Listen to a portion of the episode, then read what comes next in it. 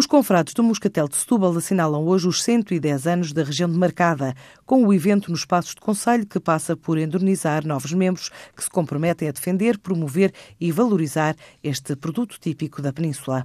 Com uma história de seguidores que remonta ao século XIV, em 1381, o rei Ricardo II de Inglaterra mencionava a importação de Moscatel de Setúbal e no século XVII Luís XIV não o dispensava nas festas do Palácio de Versalhes.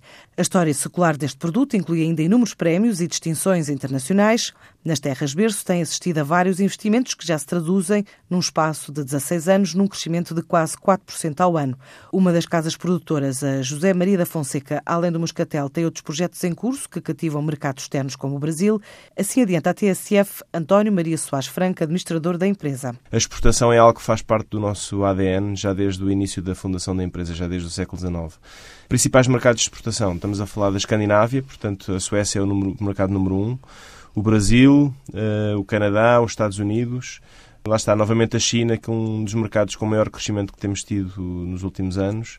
Depois vários mercados também na Europa, Itália, Espanha, França, Alemanha, Holanda. Uh, mas o que, é, o que é um facto é que a qualidade deste ano, em 2017, é excepcional.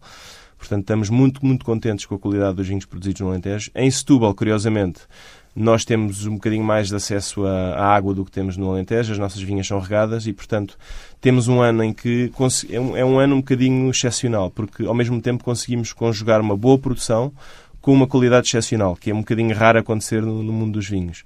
Portanto, é, o ano está a correr muito bem para nós, quer em termos da produção nas vinhas, quer em termos da comercialização dos nossos vinhos. Estamos muito contentes e muito otimistas. Ao Moscatel, esta casa agrícola junta uma série de outros tipos de vinhos e novidades que falaremos este sábado na edição de fim de semana do Negócios em Português, depois das notícias das oito e meia da manhã.